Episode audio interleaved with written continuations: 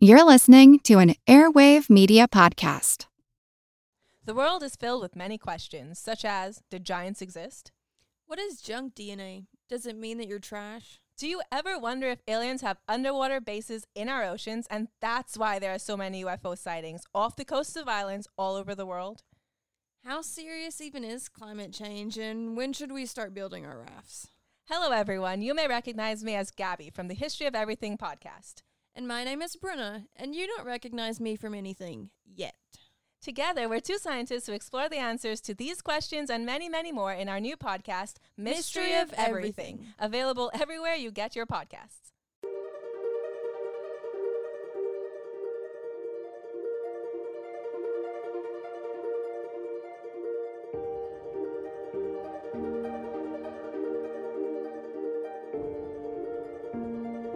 Hello, everyone. This is Angie from All Creatures Podcast. And for today's interview, I'm extremely excited to be talking with award winning wildlife cinematographer and National Geographic explorer and host of Epic Adventure on Disney Plus. Bertie Gregory is in the house. Today, Bertie and I will be talking all about his new wildlife series, Animals Up Close with Bertie Gregory, featuring some incredible wildlife behavior never seen before on camera. And this series will air September 13th on Disney Plus really soon. And I have to tell you, I've had the privilege of previewing animals up close, and this wildlife series is it's wow. It's just wow, breathtaking. It literally had me on the edge of my seat watching some of the most thrilling wildlife inter- interactions in some of the most harsh environments I've ever seen. So, welcome, welcome, Bertie. Uh, it's so wonderful to have you on the podcast. I have so many questions about how you got this footage, and uh, it was just, it's incredible. So, thank you for being with me today. I know you're a very busy man. It's a pleasure to be here. Good to chat. Yes, and so I have to start with the origin story of Bertie Gregory. What came first for you? The passion for wildlife, or for, for or for photography and film? Did you grow up watching National Geographic wildlife documentaries?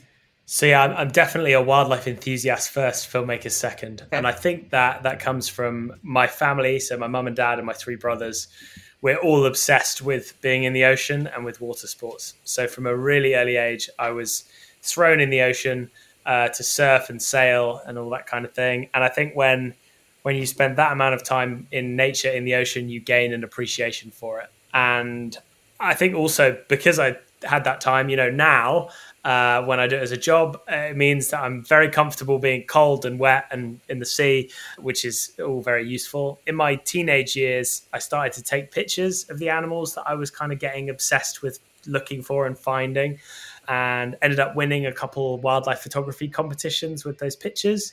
And at one of the awards ceremonies for those competitions, uh, I met a guy called Steve Winter. He is one of National Geographic magazine's kind of legendary wildlife photographers. And it just so happened at that event, he was looking for a new assistant. And I was in the right place at the right time. I said the right thing. This was my my Willy Wonka golden ticket moment. Uh, and uh, yeah, uh, he offered me a job. And so I, I worked for him for two years. And uh, 10 years later, I'm still lucky enough to, to work for National Geographic. Ah, it's just so incredible. And I mean, Bertie, you, you sound like you started off in the oceans doing a lot of water sports, and that you seem very, very comfortable in the ocean in cold Antarctic waters, diving. Where I'm sitting there being like, "Oh heck, no, I wouldn't do that." I mean, I found myself saying that a lot. Like, no way, not even the younger Angie would not do that. So I have a feeling you might pick an ocean animal, but this is a difficult question. If you had to pick just one, or I'll even give you two animals, do you have a favorite? And if so, why? Well, so I've got a lot of favorite animals. I mean, my main favorite animal uh, is the peregrine falcon. Uh, it's the fastest animal on earth. I grew up photographing it. Cities are actually, unlike many animals who hate cities, uh, peregrine falcons do very well in cities. Um, you know, they they naturally nest on cliff sides, so they see our big old high rise buildings as their native cliff homes. But moving away from from peregrine falcons, my favorite marine animal uh, has to be the killer whale. And for animals up close, we headed down to Antarctica to film the best killer whale that there is, um, which is a killer whale, uh, an, a type of Antarctic killer whale called B, the B ones. There's only a hundred of them in existence, and they are very, very special because they basically they, they look for seals that are resting on chunks of ice, chunks of frozen ocean. Um, and to access those seals, they work together as a family, as a pod, to create a wave to wash the seals off the ice and into the water. And everyone always wants to know, you know, just how clever, how smart are wild animals. Well, I can't think, you know, I, I haven't seen a better demonstration of animal intelligence than those those wave washing killer whales. Oh, I Bertie, it was just incredible. I mean, I'm a working mom with three young boys. I am always tired. Usually at night, if my husband and I turn on the TV, I accidentally doze off. But I was lucky enough to be able to preview this series, Animals Up Close, and oh my goodness, we, my husband and I, stayed up so late, binge watching all the episodes, and I we were literally oohing and eyeing. Oh, oh my gosh, no, no, making odd, audio, audible sounds because it was just so impressive. We were so on the edge of our seats, especially with some of that killer whale uh, hunting behavior. We should we should just do a podcast episode dedicated entirely to to your animal reaction noises. Yes, I, watch. I'd listen to that. Well, and I will say, when you were doing some of the clicks, the echolocation clicks, I was like, uh-huh. "Oh, he's really good at that." So we could go. Maybe we could go tip for tat for. Uh, I also do great hippo, and my husband does great lion. So nice. that could be our, our fun sidebar podcast. But I like yeah, it. I mean, so if you wouldn't, without giving all of it away, uh, because people have to watch this series, it's just incredible. Can you give us a brief summary of, of what the series is about? A uh, few of the species that you sure. filmed and some of the locations. Yeah, so it's it's it's kind of a hybrid show. So it it, it combines incredible animal behavior and, and sort of wildlife spectacles and gatherings but it, it combines that with uh, the our adventure uh, to find those animals. And and so it kind of mirrors you know the struggles of the animals to survive and our struggles to keep up with these animals. And and so that's really at the heart of the show. And and together with that we kind of tell those stories through with animals up close through individual animals or individual animal families. So yeah, in each episode we, we follow a, a particular individual. Um, and and I mean to give you an idea, uh, my favorite episode uh, is the Puma episode, which we filmed in Patagonia, Patagonia Puma. And we weren't just trying to film pumas. We were trying to film one particular puma, and she is called Pataka. And I've got a bit of a history with Pataka because four years ago, when she was a tiny cub, I was filming her, uh, her and her family, and it was amazing because she was this lovely bundle of fluff, completely useless uh, at hunting, entirely reliant on her mother. Um, and so, four years on, when it came to choosing where we went for animals up close, I thought it was the right time. You know, we decided it was the right time to try and see if we could track her down and see how she was doing. And not only had she survived, which is no, you know, that's a big deal. You know, the Puma cub survival is not particularly high. Not only did she survive, but she was now this boss mum with two of her own cubs uh, and just this oh, amazing, powerful animal. And so when we found her, that was amazing to kind of see her again. Big emotional experience for me. But then she took us on this physical and emotional roller coaster. Uh, we spent 51 days filming this episode. It was the most of any of the episodes. And yeah, physical roller coaster because she would often walk 10, 15 miles in a day up and down the mountains. We had 80 pound, 80 pounds of gear each, you know, following her, following her along and emotional experience because, you know, she doesn't care about us, but we care a lot about her. And so when she was getting into all kinds of trouble, you know, she she in the episode she uh, has to fight off a male that is a male puma that's twice as heavy as her, um, that's trying to kill her cubs. She goes to a battle to the death with a guanaco, which is this big wild llama. It's like a camel with no hump on steroids with a really bad attitude and lots um, of spitting Exactly, lots of spitting, lots of Whoa! and that's their their alarm call when they see a puma. So yeah, she took us on this crazy roller coaster, and and yeah, uh, yeah, it was it was incredibly rewarding and a magical experience. But man, does she play with your nerves? Well, yeah, she's yeah. a- I mean, that's what. Yeah, I mean, that's what I'm saying. Like, uh, please, to all my listeners out there, please, whatever you're watching on Hulu or Netflix or, I mean, this this series is so thrilling and interesting. You learn a lot, eh, but you're also really. I don't. I, I use entertain loosely, but really, you're all in. Like, like you said, the puma doesn't care about you, but you care about the puma. Like you've never cared about anything else. Like my kids could have come in in the middle of the night, and I've been like, "Get out of here! I gotta see what, what's happening with this puma." So it's just so phenomenal, and like you said, all the hiking and all the uh, carrying eighty pounds of gear. I I kept thinking, how is all this gear getting into this location or that location? Uh, and so, Bertie, I was wondering if you could touch on what was one of the more difficult and or challenging environments that you were in because you're in antarctica you're in antarctica with the orcas and then the treetops with the forest yeah i was going to say i think i think in terms of like a physical well so two things come to mind with physical challenge. Uh we're talking about the patagonia puma episodes. Certainly the, the hardest individual day we had across the whole 219 days of filming for the six episodes was when we climbed the almirante nieto mountain in patagonia um, at the heart in the heart of the puma uh, territory. Um, and we actually spent three days climbing the mountain. But our summit day, the day we reached the top in the middle, we climbed. Uh, it was twenty uh, kilometers horizontally. So what's that? Like 12, 13 miles uh, in the day, and then we did eighteen hundred meters of vertical elevation. So it's about two thousand meters. So that's yeah, six thousand feet of up and down with crampons, you know, the spiky boots that, that you wear and ropes and all that all that stuff. And yeah, the leg burn was insane. So that was probably the hardest individual day. In terms of the hardest environment to operate in, it was probably, uh, as you mentioned, the Elephant Quest episode. So for that episode, we were filming in the jungles of the Central African Republic, which is a country that I never thought uh, I'd get to go. So it's very cool to go there.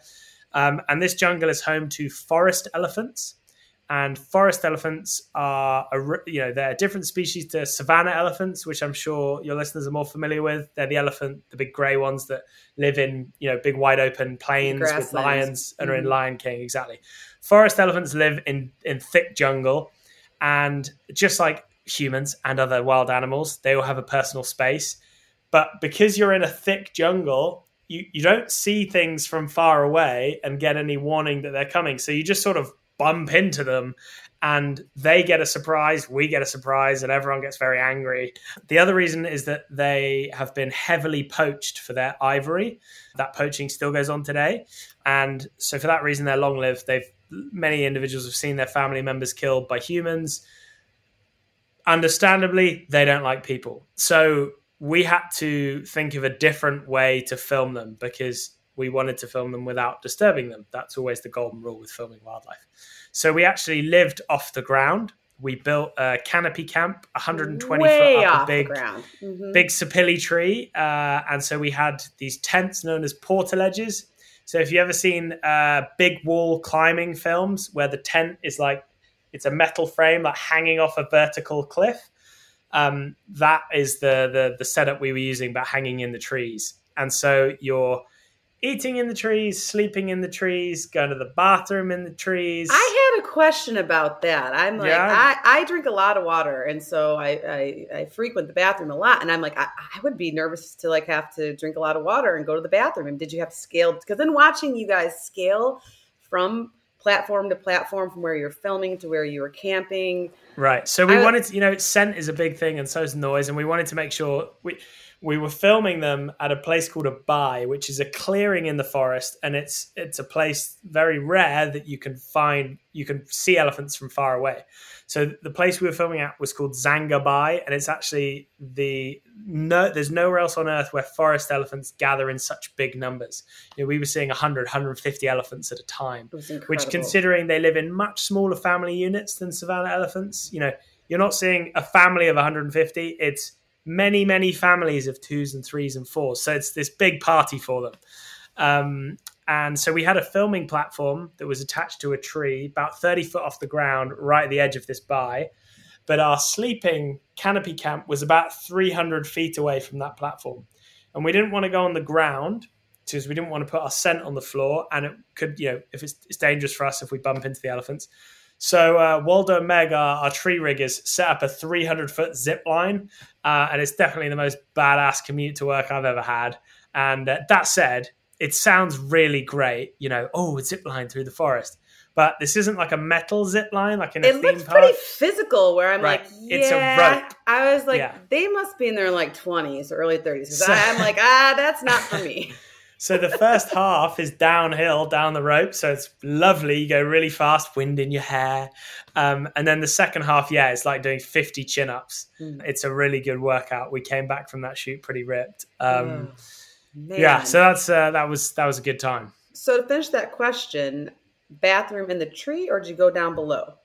No, you got to stay off the ground. You can't go on the ground. Okay, that's all I And need we- know. I'll we also- the rest, but We also can't put our scent on the ground, so That's you've got to, you know, you've got to aim it into a bag and then hold on to that bag, and then we hiked out with the bag after. I appreciate So yeah, the we did- work you we guys did, put uh, into this. The We did rock dedication is paper. We did rock paper scissors for who carries the the poo bag.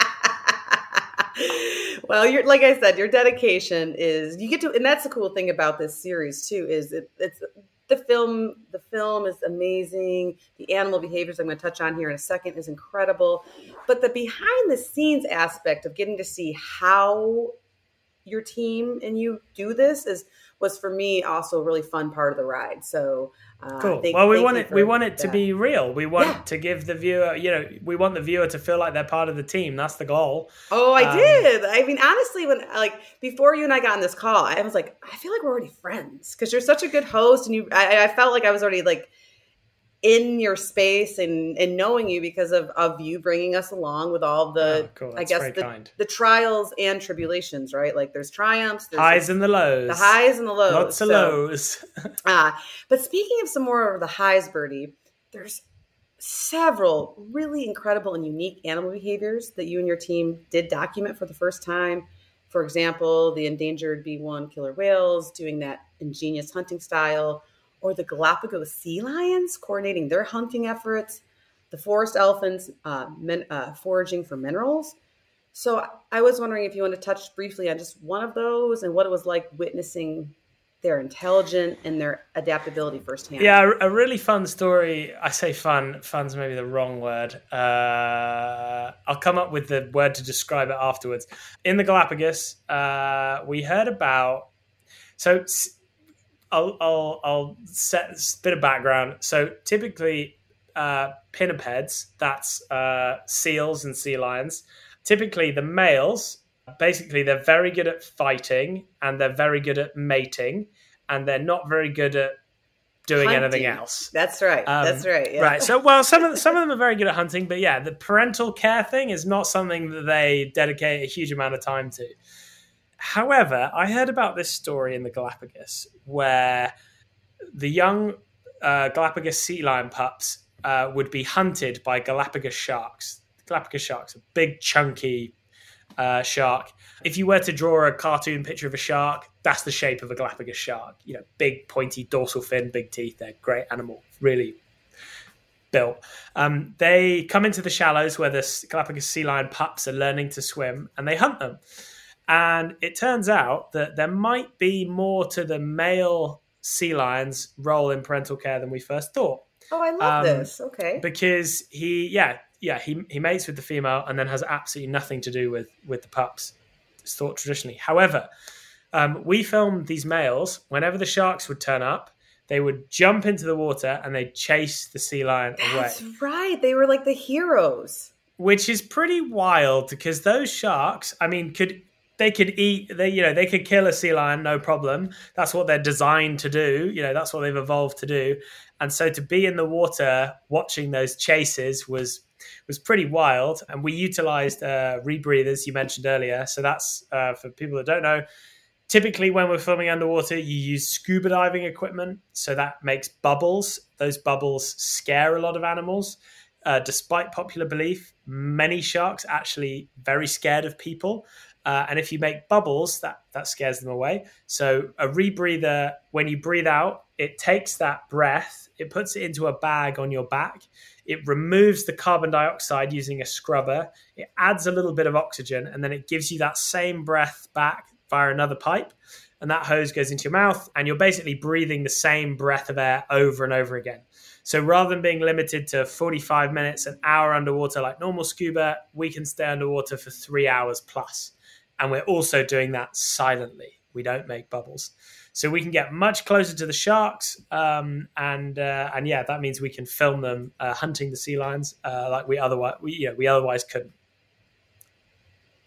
Well, and that, and you bring up a really good point about the rebreathers and getting close to the wildlife. And this is called Animals Up Close with Bertie Gregory because you do get so close uh, using the rebreathers. A lot of other technology, the drones for some of the aerial footage is just jaw dropping, like the trees looking like broccoli and just going over cliffs, and it's incredible. But one of the shots I couldn't get over is with the killer whales in the Antarctic. The orca is like spy hopping, where they come out of the water, where they and look look around with their eyes to see if there's any seals on the ice. And there's several shots really close up where that poor seal. It's it's like the seal's looking at the camera on the ice, and then the orca is like spy hopping behind ne- literally next to it. And i'm just i just for me that that cinematography or that filming was just it's something i don't think i've ever seen before. So how do you how did you get that? So the, those shots so yeah in in many cases we're we're using a style of filming called cross shooting so it's it's what uh you know I think a traditional way of filming a wildlife documentary was to film from one camera angle over a very long period of time, and then and then you put it together uh, afterwards.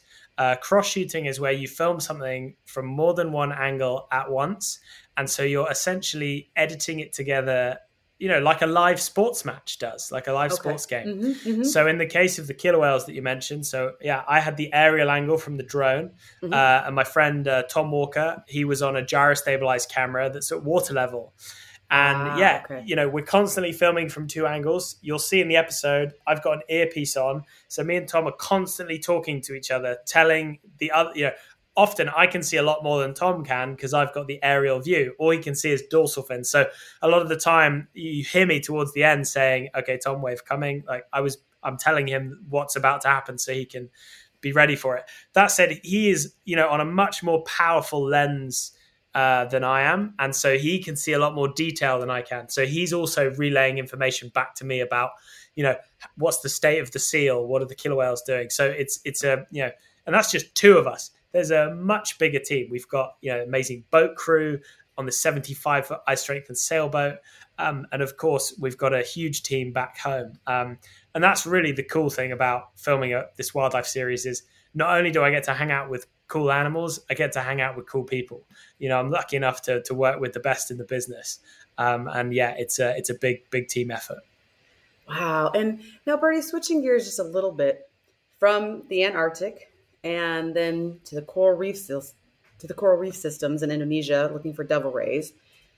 During your time exploring and filming, I know that you said that you've witnessed species decline, habitat loss, and the impacts of global climate change. So, with this recent series, I'm just wondering how bad and dire is it? And after filming this, do you have a few success stories of wildlife and or habitat conservation that you can share with us? Yeah, so I mean, being brutally honest, let's face the facts. It's not looking good. It's it's pretty dire, and I think that one of the things that I'm proud of with this series is that we don't shy away from showing the reality. It's 2023. It's no secret that, that the wildlife, you know, wildlife nature is in trouble because of us humans. That said, I'm also proud that we go beyond that because our news cycle is so dark and depressing. There is a lot of hope um, and in every episode, we do feature the the success stories because I think it's really important we celebrate that because that's going to get us stoked and inspire us to do more of that around the world. I mean, you talked about the the coral reefs in in, in Indonesia. It's a great example. So the place that we went to uh, is a place called the Misool Marine Reserve, and 20 years ago, it was being trashed. So loads of overfishing. They were dynamite fishing. That's where you drop bombs on the coral reef. You get a very quick, easy catch. doesn't really future proof it, but yeah, quick, easy catch. There's lots of shark finning for the shark fin soup trade. And yeah, the local community came together and said, This is not sensible. We're going to turn this around. So they set up uh, a, a no take zone, no fishing zone. A lot of the fishermen became rangers to patrol and police that area. Fast forward 20 years to present day, uh, it's been a massive success. So the biomass, that's the weight of living things, has gone up by 600% in some areas in that reserve. Uh, there are now 25 times more sharks inside the reserve than outside. But what's really cool is it's not just the wildlife that's doing well. You know, all the fish that are thriving in that protected zone, they don't stay there as they breed and reproduce. They spill out into the surrounding area. Uh, and that means that the local fishermen are benefiting from from bigger catches. Not to mention, you know, these are now the best coral reefs in the world, so they bring people from all over the world for you know, tourism money goes back into the local economy. Um, so yeah, it's it's it's a blueprint for how we should be protecting our oceans and areas on land. You know, this this concept of you know you protect a patch and the areas around it will will benefit. And yeah, that is what gives me hope. I've seen some pretty dark things in nature, but you know, it's people like that and, and areas like that that give me hope that you know you you can look after wildlife for the benefit of wildlife and for the benefit of people. Well, and it's it's filmmakers like yourself and your team highlighting some of this this stuff and talking about it and bringing to bringing it to our forefront, helping us fa- fall in love with the animals and their behaviors, but then also wanting to save them in the environment. So it's a it's an amazing collaborative effort, and I just really appreciate the work that you're doing, that National Geographic is doing. Uh, and so, Bertie, after people watch animals up close, what is one take home message that you hope they walk away with? Well, I hope they walk away being just really excited about the natural world because I think making animals sound oohs and ahs and ah, yeah, mm, exactly, like yeah. I hope they come away having made lots of animal noises for the previous forty minutes. Yeah, we did. Um, yes, definitely sharing it with all their friends because I had the pre-release, so I obviously have to keep it to myself. Uh, but man, when this airs the next couple days, I will be highlighting it big time and making oh, sure thanks. all my well, friends I mean, and yeah, family the, watch our, our, viewers are our, our, best PR agents, um, yes, and yes. and so yeah, please if you enjoy it, share it with with your family and friends and far and wide, so so we can make more of this stuff. But yeah, I hope they come away being excited about the natural world, being aware some of the challenges that it faces and we face, um, but then also coming away with with a degree of hope because it is possible to to turn this around. And you know, although these stories about particular places, the concepts that we talk about with with how these local people have turned things around in each of these places. These concepts of rewilding and, and protected areas, you can apply that to anywhere in the world at any scale. So, you know, that can be your tiny little back garden, that can be an entire nature reserve, that can be a national park. Like, you know, everyone can can do their bit to, to help help rewild the planet. And that is a good thing, as I said, not just for wildlife, it's good for us humans too. Well, yeah, and Bertie, you're an idol to many people, an inspiration. Uh, people that love wildlife often want to get into wildlife photography or filmmaking. And I'm just wondering, do you have any advice for any aspiring natural film, for any aspiring people that want to make film, uh, wildlife film documentaries uh, or become a conservationist or an explorer? Sure. Yeah, there's a couple things. I mean, the first thing is uh, everyone gets pretty hung up with camera equipment and getting access to really expensive camera equipment. You know, obviously that's important later on, but it, you know, it's it's not critical. I mean, that the camera system that I mentioned, uh, my colleague Tom was using with the killer whales, he's using a gyro stabilized camera that costs half a million dollars. You know, that's not exactly an accessible piece of equipment unless you work in this industry. Don't worry about that. You can learn, you can train on that later the most important thing to start with is your ability to find animals and get close to them to, close enough to film them without disturbing them. Um, yeah, getting close to animals on their terms, and nothing can beat those those skills. Um, and you can gain those through learning from experts, um, but also nothing also beats uh, you know practical experience. So yeah, get outside in nature, get muddy, get wet, get a bit cold, um, and yeah, learn to learn to to to, to follow and watch animals uh, on their terms without disturbing them. Um, yeah, if you can do that, then you're onto a winner. in practice, you're hiking up mountains and you're scaling uh, through trees and all sorts of uh, really thrilling adventures because you sure do make it look easy when you're diving off the boat in Antarctica. And I'm just like, what? That looks, that seems really, really cold. Oh, it was really cold. It was really, really cold. I bet. And now, also, Bertie, throughout your career uh, as a wildlife photographer and filmmaker, you've had a lot of adventures with um, some of your other film series. You've imp- you've produced incredible and beautiful content, and you've won several awards. So, at this point, even though you're still very young in your career, I'm wondering what you're the most proud of and why. Yeah, it's an on the spot question. You know, what I love about the format of, of Animals Up Close is that as well as getting, you know, having the incredible privilege of being able to shine a light on these amazing animals, we also get to shine a light on on people, uh, you know, doing doing amazing things. So I guess that's what I'm proud of is, is giving a voice to you know the animals that don't have a voice, but then also amplifying the the stories of. Uh, of, of these incredible conservationists and local people and anti-poaching patrols in the Central African Republic, and you know, uh, it's it's yeah, it's cool to to amplify their story. It really is. I mean, the elephant episode, I had tears in my eyes at some points, and so, uh, but then knowing that there's this team fighting for them every day was, was just really uplifting and hopeful, and highlighting their stories, like you said, along with the animal, and then behind the scenes of you filmmakers and your team it's really three stories in one and and it's all real life right? So uh, i just it's just been such a pleasure to be able to talk with you today and to be able to like i said have my little sneak preview. I thought really i felt i felt felt like i had a looks like i made it moment when i'm like look at me. Uh, but now but yeah so i'm so excited to share it with the world with our listeners uh, because Animals Up Close with Bertie Gregory is something you should not miss this fall. It is a must see.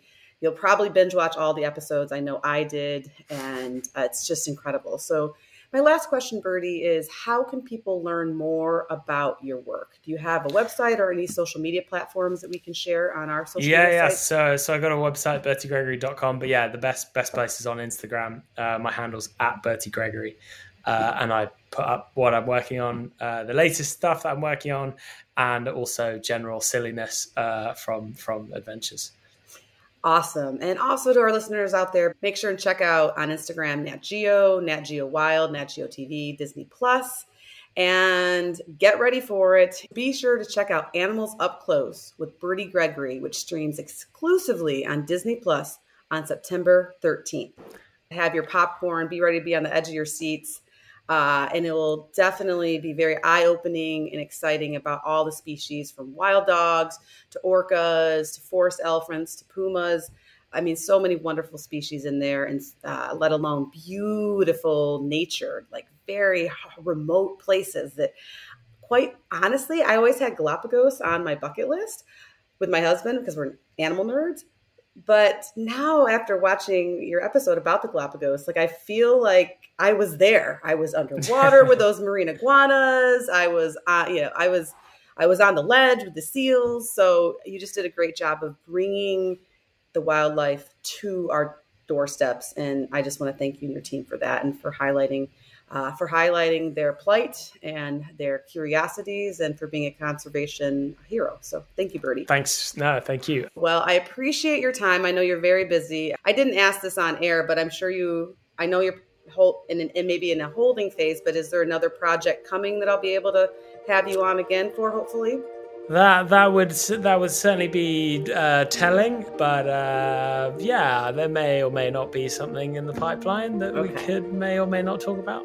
Perfect. Well, I look forward to your super fun guest, an amazing host, and definitely an inspiration to a lot of our wildlife enthusiasts. So thank you so much.